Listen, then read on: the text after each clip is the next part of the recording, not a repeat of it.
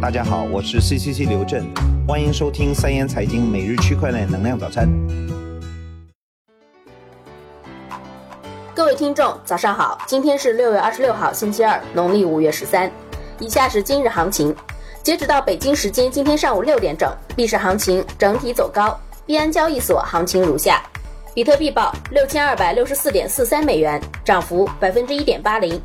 以太坊报四百六十二点八九美元，涨幅百分之一点四八；瑞波币报零点四八美元，涨幅百分之零点九一；比特币现金报七百五十九点零八美元，涨幅百分之一点三四。US 报八点二五美元，涨幅百分之一点八八；莱特币报八十二点一六美元，涨幅百分之一点九二。以下是今日快讯。首先是时事方面消息，六月二十五日，根据财经参考报消息，近年来随着比特币大幅涨跌和区块链概念日趋火爆，打着区块链旗号的传销诈骗也频频出现。可以说，区块链是目前全球关注的具有颠覆性意义的科技创新领域。不过，在应用初期，不少传销行为打着区块链旗号招摇撞骗，侵害了投资者权益，扰乱了市场秩序。一些不法分子也借机炒作，或空手套白狼，炒高币值割韭菜，或以虚拟币之名行传销币之实。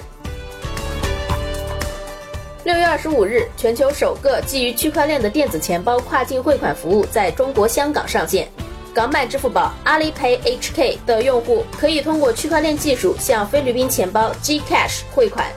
第一笔汇款由在中国香港工作二十二年的菲律宾人格雷斯完成，耗时仅三秒，而在以前需要十分钟到几天不等。接下来是相关政策方面。六月二十五日消息，据中国经济网报道，浙江省副省长高新夫称，浙江将进一步推进信息惠民的探索和实践。优化信息消费体验，提升信息普遍服务能力，降低信息消费成本，增强信息惠民给老百姓带来的获得感，推动企业组织开展体验周活动，利用世界互联网大会、云栖大会等平台，普及智能家居、可穿戴设备、虚拟现实、区块链等热点产品及服务的体验与应用。六月二十三日，对话吉姆·罗杰斯谈区块链未来论坛在桂林举行。桂林市人民政府副市长樊新红在致辞中表示，桂林作为国际旅游胜地的历史文化名城，将以开放和包容的城市姿态参与区块链大数据技术的推广应用，愿为区块链在桂林的试点和发展提供良好的运营环境和政策支持。六月二十五日，据经济参考报报道，天津市委网信办日前提出。要加快制定天津市大数据发展规划和促进数字经济发展的指导意见，深入开展大数据、区块链等新技术领域的地方立法研究。下面是相关观点：中国人民银行数字货币研究所所长姚乾在其新书《数字货币初探》的序言中谈到，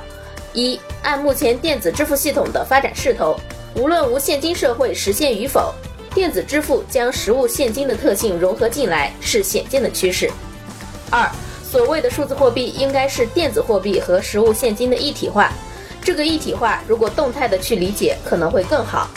三，数字货币可谓是数字经济发展的基石，把实物货币转为数字货币的梦想已在民间率先发力和实验，中央银行必须奋起直追。